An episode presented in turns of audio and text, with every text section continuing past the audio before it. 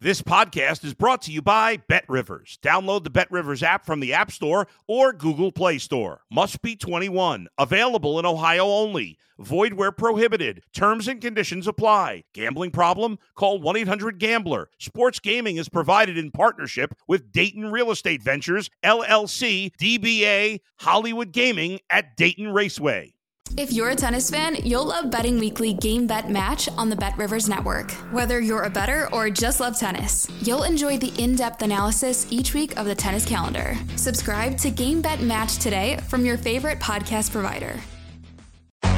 It's the Mike Francesa podcast on the Bet Rivers Network. This is not a regular player.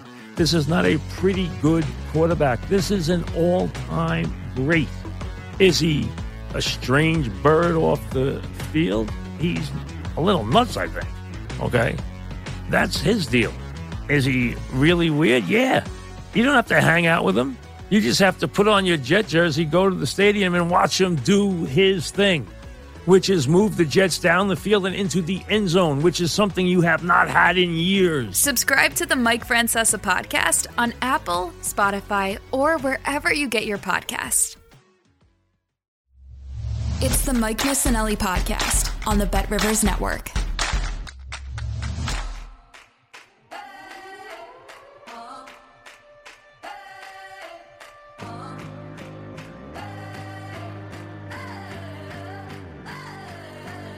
Welcome, everybody, to the Mike Missanelli podcast on the Bet Rivers Network, brought to you by Rush Street Interactive. Don't forget to make your plays on the Bet Rivers app. We'll go over how I did on those plays last week. I'm still over 500, by the way, but let's get to the more important stuff. You're fighting Phillies. They clinch a playoff spot for the first time since 2011. And my God, is that a nightmare? The 2011 playoff series, the last time they made it, they persevere and they get they, they come through to get that playoff spot, which looks like it's going to be the number six slot. And let me tell you something: there are a lot of naysayers that were out there. All you Negadelphians were ready to have the sky fall on you, especially when they lost to Washington early in that series. Oh, they suck. They're not going to make it. Blah blah blah. And I kept telling you, the Milwaukee Brewers are not strong enough to overtake them. So they, the Phillies did clutch up and, and they won some games in the end, and they won it last night with a brilliant performance by Aaron Nola. But the Milwaukee Brewers helped. They didn't have the right stuff coming down the stretch. So the Phillies are in, and that's really all that matters. You know, I, people talk about all the time, well, they're not going to do anything anyway. You got to get in the playoffs. That's the goal to get in the playoffs. And you haven't been there in a really long time. You got to sit there and appreciate what they've done. And they, they do have a chance, at least in the first round of the series, We'll go after that in a second. But first of all, let's get the sound of last night and how this transpired with Tom McCarthy on the call. Swinging a fly ball, shallow center field. Coming on his mark, still coming on. Makes the catch. The ball game is over. The drought is over after 11 seasons. The Philadelphia Phillies are going back to the postseason. They'll represent the National League, and they celebrate behind the mound, and this is a long time coming. Oh, yeah, they celebrated behind the mound. And they had a lot of beverages last night in the locker room, which tells you one thing. If you get the Bet Rivers app, pound the Astros tonight. The hangover game. You got to take that. You want to make some money? Play the Astros tonight, but that's irrelevant. Uh, Aaron Nola. Now, I know there are a lot of people out there that look at Aaron Nola and say, you know, he hasn't really delivered that. But last night, he has a perfect game almost through six innings and, and he he got he, he, gave up a rope and he lost it a little bit, and they wound up bringing in Alvarado to get a tough left-handed hitter out in that situation where the Astros had two on. It was the right move by Thomson, but he delivered last night, and I got to tell you.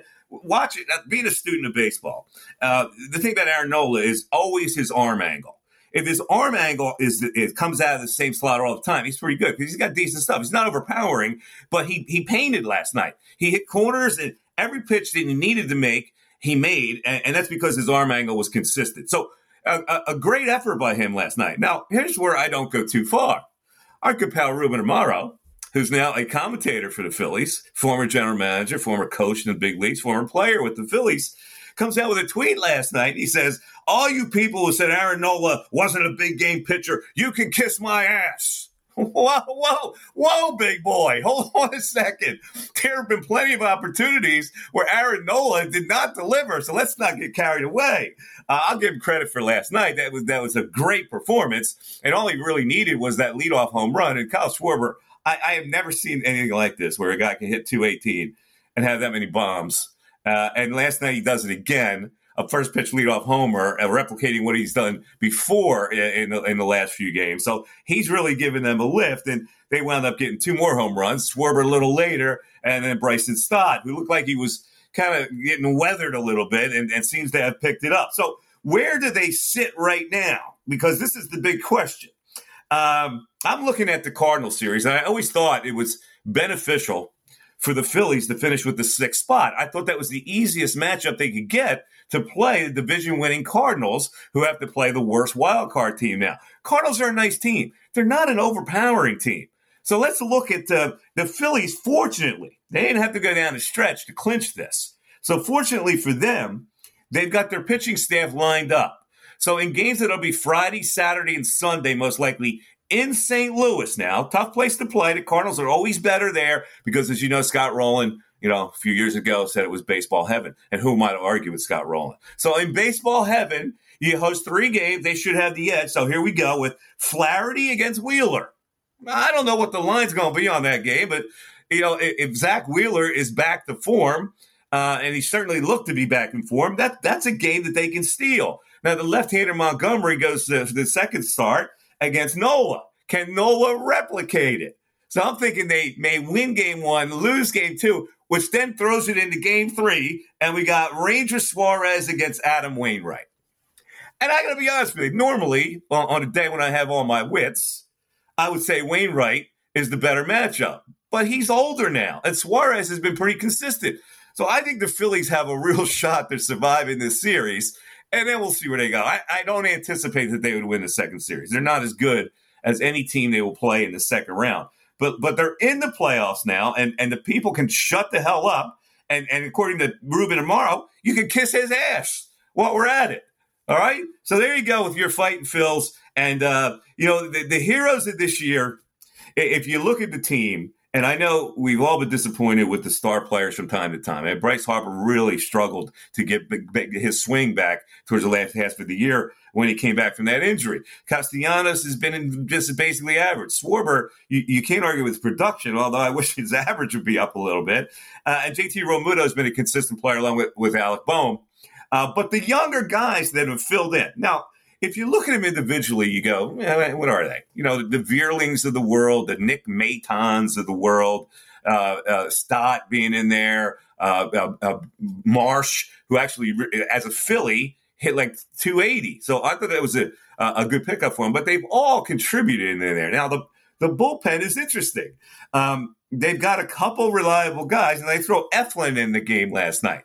So I think Eflin has passed the test, and he's going to get some high leverage innings uh, in the playoffs. Uh, Brogdon, I mean, I don't know. I don't know from Brogdon. I know Alvarado's going to give him. Uh, I know Dominguez maybe is going to give him. The only thing I, I yeah, yeah, the Philly starters are going to have to be excellent.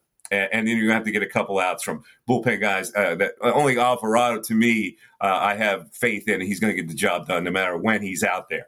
So it, it'll be interesting to see. I'm happy with the Phillies getting into the playoffs. And uh, you know these naysayers out there. You, you, know, I love you, Philadelphia fans. I've been hanging around with you for thirty years, but you're out of control, man. Seriously. Well, what good is it you make the playoffs? First of all, well, they're not going to make the playoffs. They suck. And then it was, well, what is they make the playoffs? They're not going to win. Relax. They have not been in the playoffs since 2011. Do you remember that series? How bitter the taste was in that series? Halladay gets outdueled by Chris Carpenter. Uh, uh, uh, Cliff Lee can't hold a four run lead. And Ryan Howard's Achilles tendon is left all over the yard. And from that moment on, it went kaput. Baseball went kaput in this town. So they're at least back into the playoffs, and I'm happy about it. You're fighting Phils. Uh, you know, normally I would be wearing a, a Phillies hat for that segment. Uh, you can't see us on video. You will eventually see us on video here on the Mike Missanelli podcast. Uh, but it has occurred to me that I do not own a Phillies cap. Uh, it's uh, very unusual. I don't have a. I've never had a Phillies cap. And my producer Darren, he's flashing one. I see him in the screen. Uh, I got the Eagles hat, which I'm going to rock as we talk about the Eagles because we have Brian Westbrook coming up, my old buddy from the radio. We made magic on the radio, and we're going to do it here on the podcast. Brian Westbrook, some Eagle chat is next. It's the Mike Missanelli podcast on the Bet Rivers Network. Now, we're watching the game as uh, Seth Joyner and I and uh, Derrick Gunn, Devan Kaney do the Eagles post game show. And uh, we're all going, uh, you know, they're running the football, which, which should on a day like that, a blustery, nasty, windy rain, but they're going laterally. And we're all going, let's go straight ahead with the running game. There's something about this team that adjusts in the second quarter. And in the second quarter, they figured out that if we run straight ahead, we could do some damage against this team. So, so what kicked it off? First of all, when they started running right at him, they just killed the supposed number one defense against the run. That's what Jacksonville was coming in. But uh, they figured it out with a nine play, 71 yard drive. That was the drive to me that woke up the Eagles in this game that tied the score at 14. They went nine plays, 71. Eight of the nine were rushes. Miles Sanders, 8, 13, 5, 4, and finally 10 for a TD. Trey Sermon gets off the bench wearing his Ohio State underwear and comes out with a 14 yard gallop. Uh, so that was big for me. They adapt in the second quarter. The second quarter statistics for this team are mind boggling. I don't even believe it. I got them written down here. The Eagles in the second quarter this year against their opponents, 85 to 14. They've outscored their opponents, 85 to 14. Last two games, 44 to 0 in the last two games. So they're figuring something out and they're making adjustments. And when we look at the coaching staff, you go, is this coaching staff good enough to make adjustment? Apparently they are because it's happened in every second quarter so far this year. Uh, all right, so uh, let's let's look at uh, some some other things of this game, and, and, let's look at Trevor Lawrence. Now, I, I, happen to be a big Trevor Lawrence fan. I think the kid has all the makings of uh, a franchise quarterback and a star player in this league. I, I, think he's got ability. I think he's smart. He's got uh, physicality, uh, and but he ain't ready.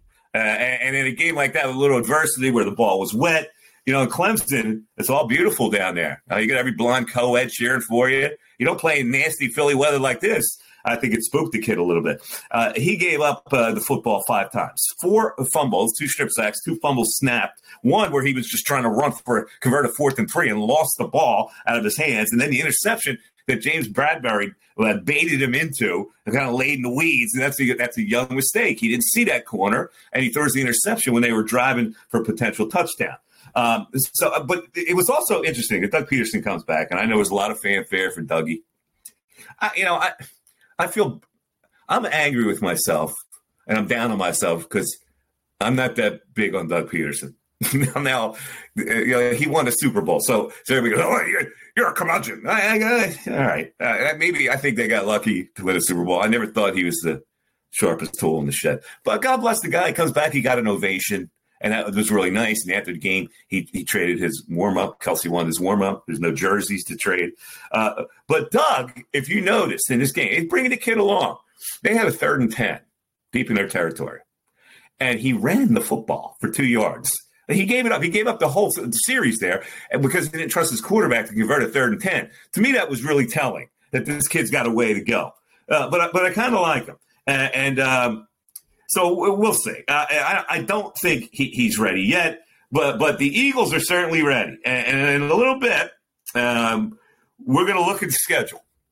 And I, I might be crazy, but they've got they've got two games coming up that will be a little tougher and then it's uh, garbage, garbage, garbage, garbage.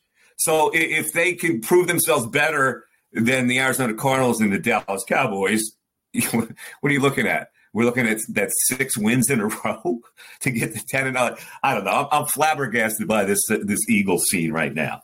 Well, I am excited to bring in uh, our next guest. It's been a long time. We used to do a regular gig uh, on radio, and it's great to see him and great to talk Eagle football with the great uh, number 36, Brian Westbrook joins us. B West, how you doing?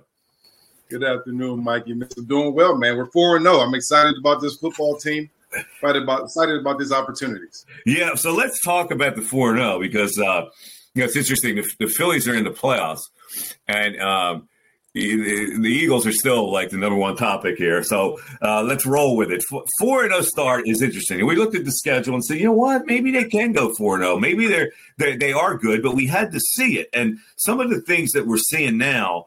uh, I think uh, really are a product of progression, especially the quarterback. I mean, I came into this year, I don't know if you did as well. I still had to see more from Jalen Hurts, but he has shown me he he converted me a couple of games ago, and he keeps rolling. What are you seeing with Jalen?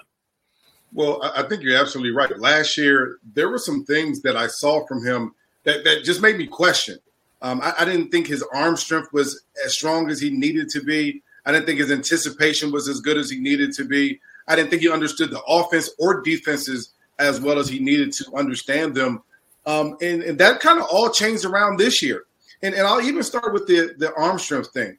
I don't know that his arm has got super stronger, but when you understand the defenses that are presented to you and you understand what position your offensive guys are going to be in based on that defense, now you don't necessarily have to have great arm strength. You have to have anticipation. You have to be in rhythm. And when he's in rhythm and he anticipates the throw, understands what's going on in front of him, he's looked very, very good this year. And that's the improvement that we needed to see from Jalen Hurts. You, you, know what's funny? When I, when I look at him deliver the football now, when he delivers it uh, on time and and uh, in rhythm, you know, I, I started to think about how I used to feel about Larry Bird when Larry Bird would get the rock and he would set up and, and, and you knew he had he had an open look and you just you just cringed because you knew it was going down. Jalen is getting in rhythm, and when he delivers it, I'm going, that's complete. I, have never had that feeling about him, but he, he's resolute now and he's confident. And when he gets back and delivers it on time, it's going to be completed. You know, Mike, last year, it didn't seem like he was in rhythm. He wasn't comfortable last year. And this point was brought up, you know, through the offseason by Jalen, actually, him not having the same offensive coordinator two years in a row and that that affected him in certain ways. And and, and now that it see it, it kind of makes sense that he understands things so much better this year than he did last year. And that includes the offense and the defense. And, and when you talk about rhythm, think about the interception that he threw early in the game. He was out of rhythm. He was holding on to the ball in the pocket, trying to wait for a guy to get open, was not in rhythm at all. Ends up throwing the ball behind the receiver, gets, you know, hit by the defender, intercepted for a pick six. But that was because he was out of rhythm. And that's when he generally says, okay, this guy's not open. I just need to run the ball to throw it away. He said, I'm just going to hold on to it and try to force a throw. And it didn't work. And so that's another uh, instance of him being in rhythm that usually works. When he's not in rhythm, things go in the wrong direction. Right. Uh, they have been um, dominant over every opponent. I mean, it, it, hasn't even been close. What they do is a lot better than, than who they're playing. And I know they got off to a slow start, but they, they sure righted that ship, and you could tell who, who the better team was right away.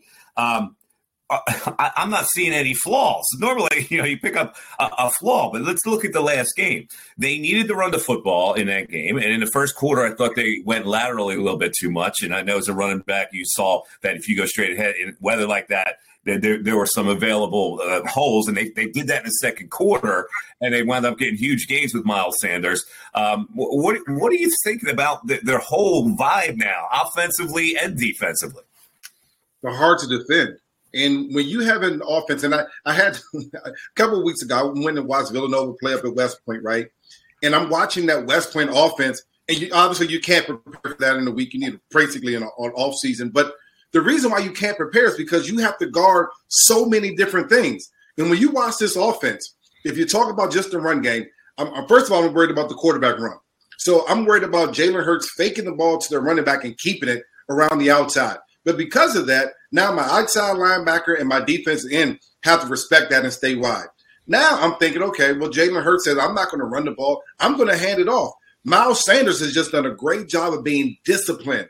And that really, that's what we always wanted from Miles Sanders. Be disciplined, stay in that pocket, that that area where you can go straight down the field and you're not trying to bounce it. And he's had so much success doing that. And so because of that, now the defensive end and outside linebacker are staying wide because of the quarterback. Miles Sanders has just continued to find holes in the middle of the field. And when you're going straight through a defense, especially when it's wet like that, now you're getting 20 and 25 yard gains. It makes a huge difference. You're not trying to run wide every single time. And, and quite honestly, going straight at the defense, that's going to actually open up those wide runs at towards the end of the game. And we saw that toward the end of the game. And so when you talk about this offense, it's hard to defend. Now you say, okay, I'm going to stop the quarterback run. I'm going to stop Miles Sanders from up the gut, kind of inside zone type of things. Now you say, you know what? I'm just going to pull it and I'm going to throw the quick slant to AJ Brown. which is unstoppable, by the way. That's an un- unstoppable play.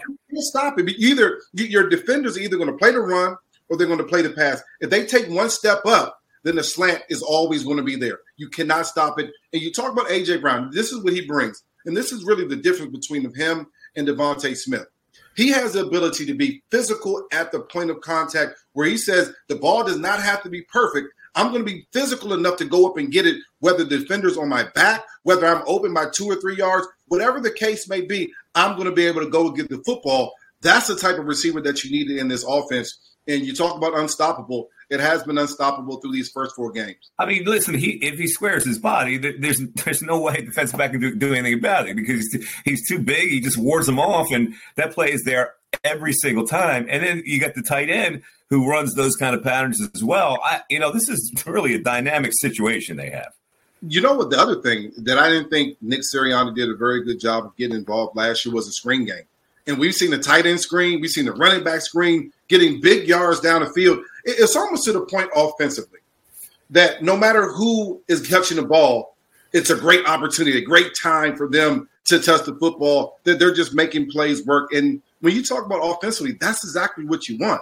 You want an offense that continue to click and whatever you do works. And obviously, they've done that throughout the first four games. And let's talk about the depth. You know, there have been plenty of years where guys will go out and you don't have adequate replacements. So, two guys on the offensive line go, go out. Mailata goes out, Seumalo goes out, and also Jack Driscoll ha- has to get thrown in there, and then Sua Opeta gets thrown in there. And on the other side, uh, you're missing Maddox and, and Slay goes out. They got Josiah Scott and Epps. You know, that stuff used to hurt the Eagles offensive line wise, Jeff Stoutland reminds me of Juan Castillo. I mean, he just whoever plays, just put him in. Just put him in. I'm going to have the guys ready. And I used to watch Juan every single day, and he worked those second and third team guys so hard that they had no choice but to be prepared. Jeff Stoutland is the same way. It's almost plug and play with those guys.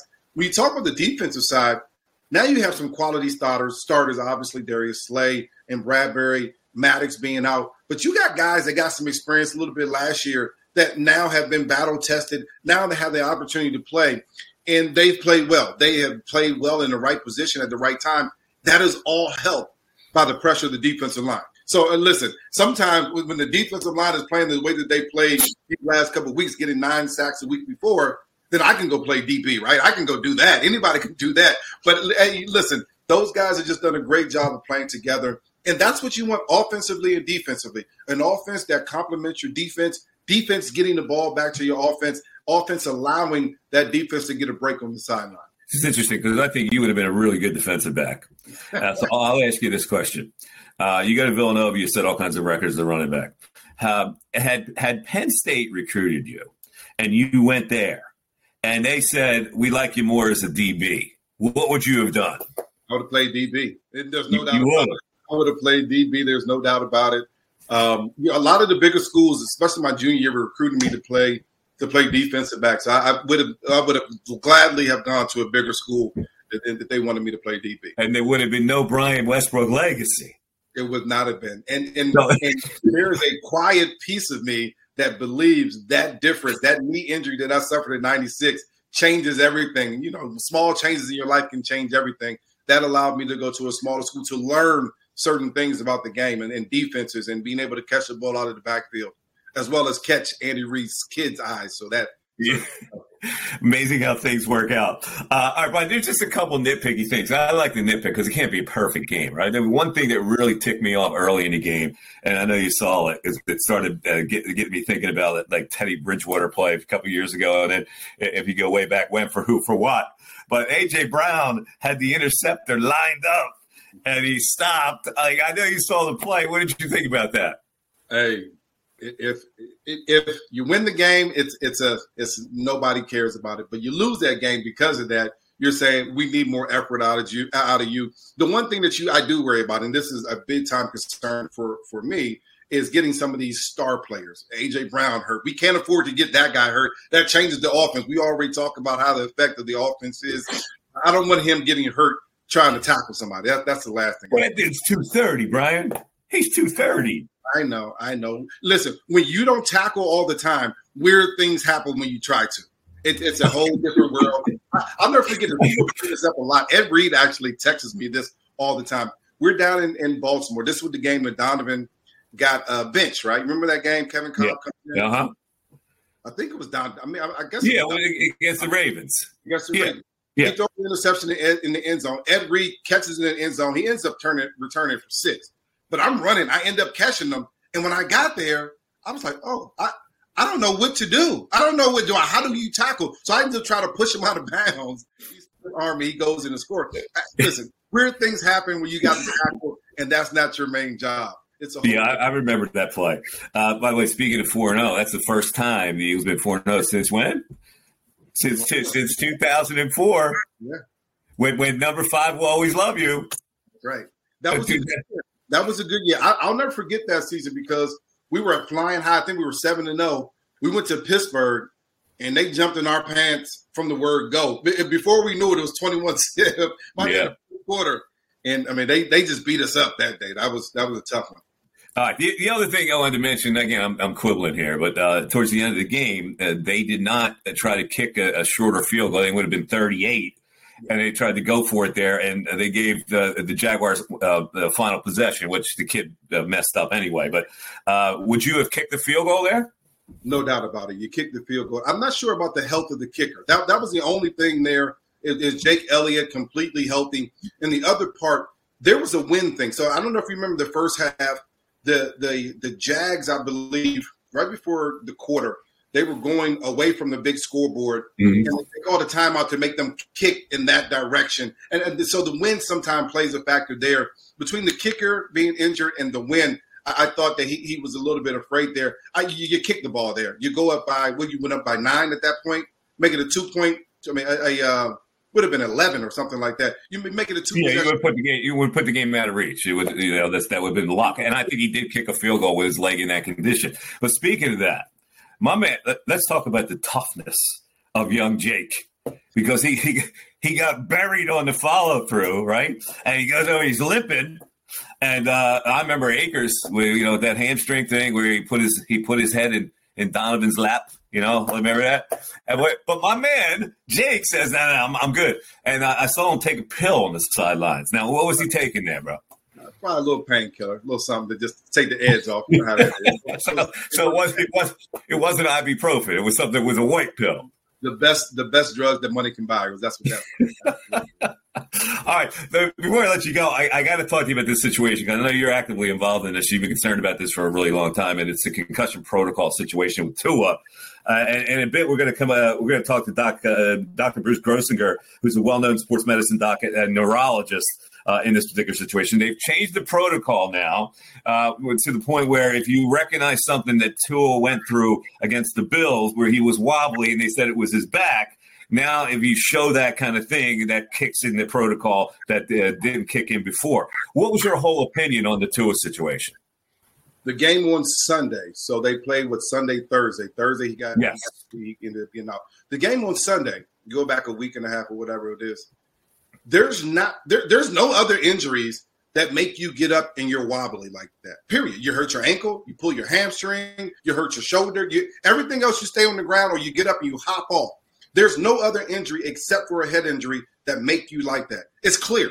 It's easy to see that's an example of that doctor, that independent doctor not protecting the player. That's also an example of a coaching staff, a training staff, it, it, it, players around him not protecting the player.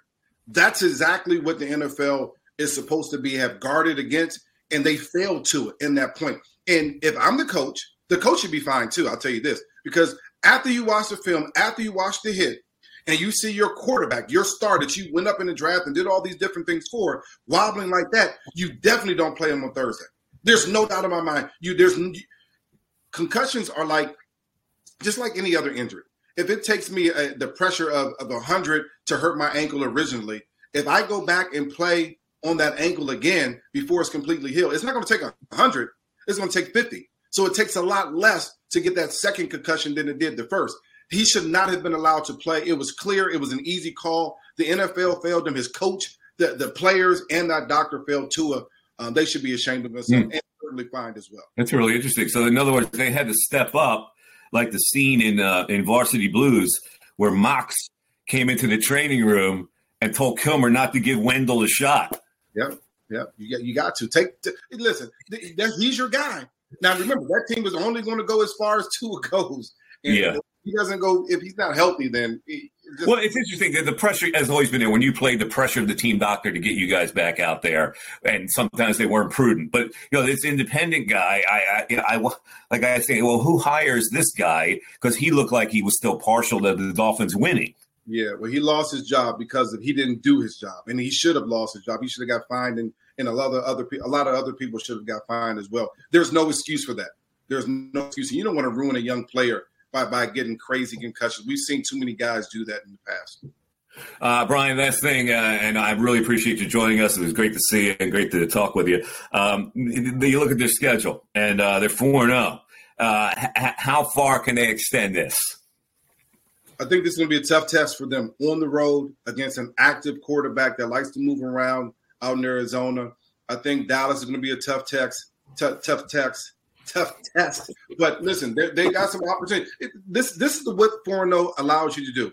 It allows you to build your confidence. I, I don't think that any of these teams that they beat, these four, first four teams, are, are good football teams, great football teams by that means. I, I think they're okay at the at best but it allows you to build your confidence in what you do. As you allow that confidence to continue to build, you're going to need it in these next couple games. Car- I mean, the, the Cardinals as well as the Cowboys, they're going to need that confidence because they're going to test you in a different way. There are going to be times in this game where things aren't going right. The same way you start 14 0, things are not going right. Get back to basics. Get back to the things that you have done well in the past. I think they'll take those that confidence and and, and they'll, they'll they'll go at least six and zero. Is my my prediction. All right. These Brian Westbrook. Great to have you, B. We appreciate it. Thanks for spending some time on the Mike Missanelli podcast, man. We'll talk to you. Talk soon. All right, there he is, Brian Westbrook. So let's let's continue now with that because I uh, I, I want to extend this this whole uh, the schedule uh, and see what they can be. So can can they be six and zero? The next two games are going to be decidedly tougher games than they have faced so far. So at Arizona, I agree. This could be. It all depends on how well Kyler Murray plays. I mean, sometimes he can really give it away, and sometimes he can really dazzle. So, I mean, I don't know what the line of that game is right now. We'll look at it later in the week. The Eagles are going to be favored in the game. Then it's Dallas on a Sunday night, which will be a monster game, Sunday night football uh, on NBC. So, if you think they're good enough to get past those two games, that makes them six and zero. Let's go next at home against the lousy Pittsburgh Steelers with a with a kid who's got wet pants playing. And I like Kenny Pickett, but uh, you know, come on, uh, the Steelers are atrocious right now. Uh, then at the Houston Texans on a Thursday night. I know it's a short week, but they're playing the Texans. And then the Washington Commanders. Do you think they're going to come into Lincoln Financial Field with that quarterback and win? So that could be win, win, win, win, win. That's five. And then the Colts, they stink. What happened to the Colts? I thought they were going to be good this year. They, they right the ship and then they lose again next week. Uh, and then you get the Green Bay Packers. Uh, so, I, like, I don't know how far they can extend this, but they could, possibly get the double digits and O. Uh, and it's been a long time since we actually looked at a team to, to actually do that. Uh, all right. So let's update our uh, selections from last week. Again, the Bet Rivers app is the best way to go. You can get make all kinds of plays uh, live or uh, futures, and uh, you can make some prop bets on there. Always the forever changing lines. So last week I went two and two. I was eight and four going into last week. Ole Miss won the game. But they had to come from behind, so they didn't cover. That line had gone up to seven. Ole Miss was favored over uh, a higher ranked Kentucky team. Ole Miss did win the game, but I took an L there. But Michigan State, Michigan State was an eight and a half point underdog at Maryland. That line shot up, and I took the Terps, and they cashed that one. And we got a pro. The, the Bengals on Thursday night uh, was a uh, win for me, and then uh, the, the Panthers. I, I don't know why would I take the Panthers. I, mean, I, I have to be a total idiot to take the Panthers, but the line went down to one point. The, the, the Panthers were only a one point. They were a one point fave in the game, and they wound up uh, lo- losing the game against Arizona. So I learned my lesson: never take the Carolina Panthers. So, so there you go. I'm ten and six on the year. That's still that's still pretty good. So uh, you know, I'll take that. All right. Uh, I got some random thoughts here. Basically, it's football. You see all these kind of uh, innovative touchdown celebrations. There's one that's that's tried and true for me. and, and it, like it's the spinning of the ball. Like you, you can't beat the spinning of the ball. I mean, you can do you know, when you spin that ball like the top. There are the old days when you used to have. I don't know. I'm dating myself. Like the old timers would have. Just think about what amused people back then. You had a freaking top with string on it. You put it down and you, you pulled the string and it spun, and that was your fun, right? You imagine that kids looking at that. what? With all the sophisticated video stuff they get through, wait, a top amused you? But anyway, the variation of that, Mike, was when you would spin it like a and put your hands like a like a like a fire, yeah, like a bonfire. Yeah, yeah that's, that's producer Darren who's chiming in on the on the top. You spin a top in a day? I spun the top. You spin the top, and then like the bonfire, right. like oh, yeah. you get some burning fire. You get down, you warm your hands a little bit. I wasn't a big top spinner, but I think my point is that when you spin at football, it's foolproof. Nobody ever doesn't spin it right. You just spin it and it lands and it'll spin forever. And I was wondering, is this illegal? Like if you spin it, can you then kick it over the goalpost to add to the celebration? Is that illegal? Would that be illegal? I thought my understanding of the rule was they, they changed it a couple of times they went with originally when there was no celebrating for like a year or two, not so long ago. Then they brought it back where you could do a celebration as long as you didn't involve any of the teammates. And then they allowed teammates to be involved, but you couldn't involve anything where the ball would be thrown into the stands. If the ball goes in the stands on a celebration, the player gets fined or has to pay uh-huh. for the ball. All right. Uh, so anyway, I, I, think that's really underrated, and uh, I don't know why you have to like try to top that no pun intended. One of the hot button topics in the NFL, of course, is the situation with Tua Tagovailoa and um, the concussion protocol that has been now changed after uh, the bad look that it gave the NFL and the NFLPA and, and the, the, Miami Dolphins and all that when he looked like he suffered a concussion on Sunday. They put him back on the field on Thursday, and he really got banged up and uh, suffered some head trauma. To shed some light on that situation, let's bring in Dr. Bruce Grossinger, well known sports medicine doc in the Philly area, and also a neurologist. Dr. Bruce, how are we? Good morning. Yes. Uh, having engaged in neurology for several decades, I feel that, you know, fortunately or unfortunately, I've been in the middle of this and it's really blown up nationally. I was uh, fortuitously at the Bills game, and what happened was Tua was was struck, he was sacked, and it was called an intentional roughness penalty. He banged his head against the turf there, and after that situation, he staggered around and he needed assistance to leave the field. He then this was right before halftime. Apparently, the problem was they did not diagnose him with a concussion both the independent neurotrauma specialist and the Dolphins team physician attributed the staggering to a low back or ankle problem. They basically made mistakes there. And without putting him in a concussion protocol, he returned to play in the second half and completed the game. A mere four days later, you saw the devastating hit where he was pounded to the turf by the Cincinnati Bengals defensive lineman and he also, you know, was knocked fully unconscious. It demonstrated a fencing response where he had basically clawing of the hands and disinhibition related to a severe brain injury. All right, doctor. Let's let's go back, but first go forward because now the uh, protocol has been changed to include the term gross motor instability, which I assume that would have described Tua on that Sunday, the game you witnessed in Miami. That would be gross uh, instability, and that that would have triggered a whole different level of protocol. And instead, they said it was his back, uh, and they ignored what looked like uh, a gross motor instability. So. Um, let me ask you something. Did that that diagnosis was made by whom? That it was a back and not and not a concussion. Was that the Miami Dolphins doctor? What I've read is it was a collaboration. So the doctor basically the, the NFLPA hires an independent trauma physician. They might be a neurosurgeon or, or neurologist. So both that individual and the Dolphins team physician, so two neuroscientists, two neurophysicians collaborated and they both missed the boat. Ironically, the only head to roll was the uh, the NFLPA uh, neurotrauma specialist. He's he was fired, but the, apparently the Dolphins team physician remains employed. Uh, who uh, hires the, the neuro, the, the, the, the so called independent neuro doctor? The NFL Players Association both hires and fully pays this person. The goal is to get somebody who's not affiliated with the team, who doesn't have an incentive to play the uh, the, the, player, uh, and so that was the purpose of this so-called independent, impartial hiring. But it it failed in that in that circumstance in the Bills game. Well, you know uh, how doctors have in, in, the past that are associated with the team uh, uh, fall fall under the pressure of, of the team wanting to get the guy out as as quickly as possible to help their team win. Um, how does something like this happen where a guy who's supposedly independently hired by NFLPA, who's supposed to have the player's best interest in mind, how does that happen where the guy would come, come out with that kind of a diagnosis? According to the Dolphins and what they put out, it was that this doctor failed it, the words were failed at several stages of diagnosis. So that's pretty harsh stuff. Not only one, but several stages, several opportunities. And they literally used the word fail.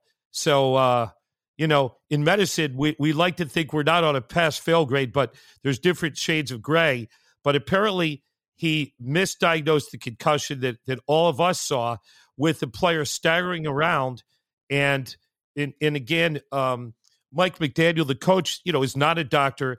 The Dolphins have gone into a very defensive mode. I think there's substantial liability here for the Dolphins team, not not for the coach. He's not a man of medicine, but certainly for the league and for the Dolphins. And this has been the the subject of near constant discussion across the airwaves. Listening last night to Tom Brady uh, on his Let's Go podcast with Jim Gray, basically the the whole discussion was this. So I think this is very apropos that we talk about it today. Yeah, there's no question, and this is going to uh, like open up some things here, and they're going to have to be uh, very careful, just like when they originally started the concussion protocol. But who has the lawsuit here? Would this be Tua lawsuit? Would it be the, the NFLPA? Who who is the who has standing for this kind of malpractice suit? That is a legal question. You being a lawyer, I, I I think it's it's very preliminary, but I believe there is li- there's liability. I believe on the basis of the team. Obviously, there's a team physician, and certainly to some degree the NFLPA, and they're not likely to sue themselves. So I think it's unclear whether it'll be a, a lawsuit. The fact that the something very unprecedented, as you allude to, Mike, that in one day I spoke to, I spoke to you and I spoke to Darren yesterday. In one day, they basically made a rule that when there's gross motor instability, irrespective of the etiology or the cause, the patient, uh, that is the, the, the team player, automatically is excluded from returning. That's a brand new situation. It goes into a five step protocol. And just, you know, looking at the protocol just very briefly for your audience, the first step is rest and recovery, then light aerobic activities, more aerobic activities and strength training, strength training, football specific activities and finally return to play. There's no way that could happen during a game. And in fact, that would take at least a week. Right now, Tua is in that protocol. It's there's there's also a HIPAA, there's privacy. So a lot of what's going on with with with Tua is very vague because they maintain his privacy. But I would think from an optic standpoint, Tua won't be able to return to play for at least a few weeks, given the bright light shined on this particular situation. Talk, uh, talking to Dr. Bruce Grossinger, a uh, well-known Philadelphia sports uh, medicine doctor. Last question, uh, Dr. Bruce, is um, when you when you look at this situation, you were actually at the stadium when this happened. So, as a doctor, when you saw him stagger, what was your immediate impression? And had you been the Miami team doctor, what would you have done? being the the fact that he slammed his head on the turf and it, it was and I was fairly close to it, it, it looked rather violent. And when he stood up, he staggered. He couldn't stand up, and he required the assistance of four players. What I would have done is immediately initiated neurocognitive testing, which was not done, neuro-ophthalmologic testing, looking at the eyes for something called nystagmus, and I probably would have administered an impact test immediately where I'd be checking visual memory, verbal memory, reaction time, speed, and content. None of that was done. And I believe that was an omission. Would it have been a difficult thing to do that if you are the team doctor and you know about the pressure? They're playing the Bills for crying out loud. They need him on that field. Like, how would you be able to withstand that kind of pressure? I think we have a duty. We have a Hippocratic oath to the patient. The patient comes first. You need to have a certain mettle if you're going to be a team doctor. Dr. Bruce, thank you so much. We will uh, see you on the Jacob Media postgame show next week. Thanks for having me on, Mike. Uh, so now it's time. Uh, people are waiting for this. It is the uh, the dreaded political part of the show. Uh, okay, so uh, let me just update it because uh, I love giving you updates on this guy. Um, the guy is Doug Mastriano, and I think you've heard me bring him up in, in every um, podcast so far. He's running for governor, and I apparently he lives in a cave. so um, he is in the middle now of his platform towards the end of a to to, to win a, a spot uh, uh, over Josh Shapiro as governor. Forty days of prayer and fasting. So so I thought I would join in at least on the prayer part. Uh, now Jesus.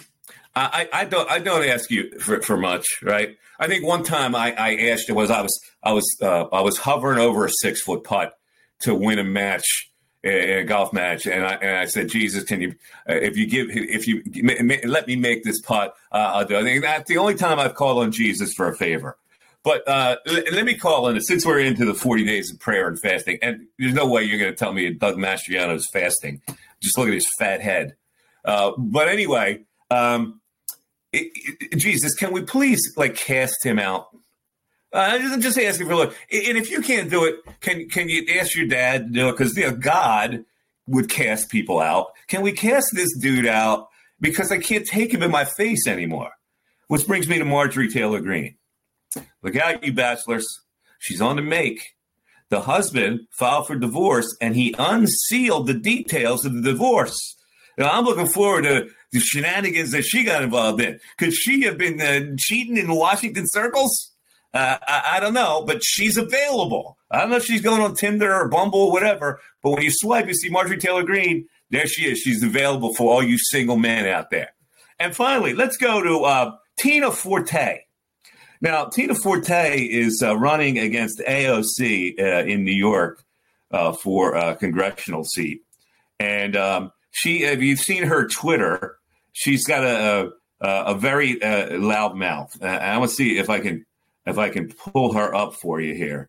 Uh, yeah, let, let's see. Here we go. Uh, Daddy, it's Monday morning. There she is. Like we said on Saturday, we're going back to Orchard Beach Monday morning, 10 a.m.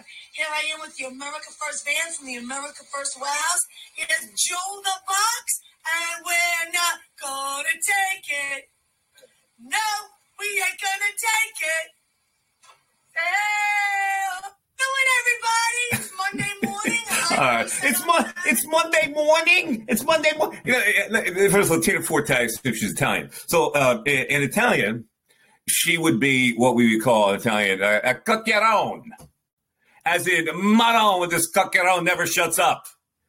So that's the definition of cucchiarone, and it applies directly to someone named Tina Forte, and there she is. And I'm saying, I think when she comes over for Thanksgiving, I'm telling you, her family must hide in the closet.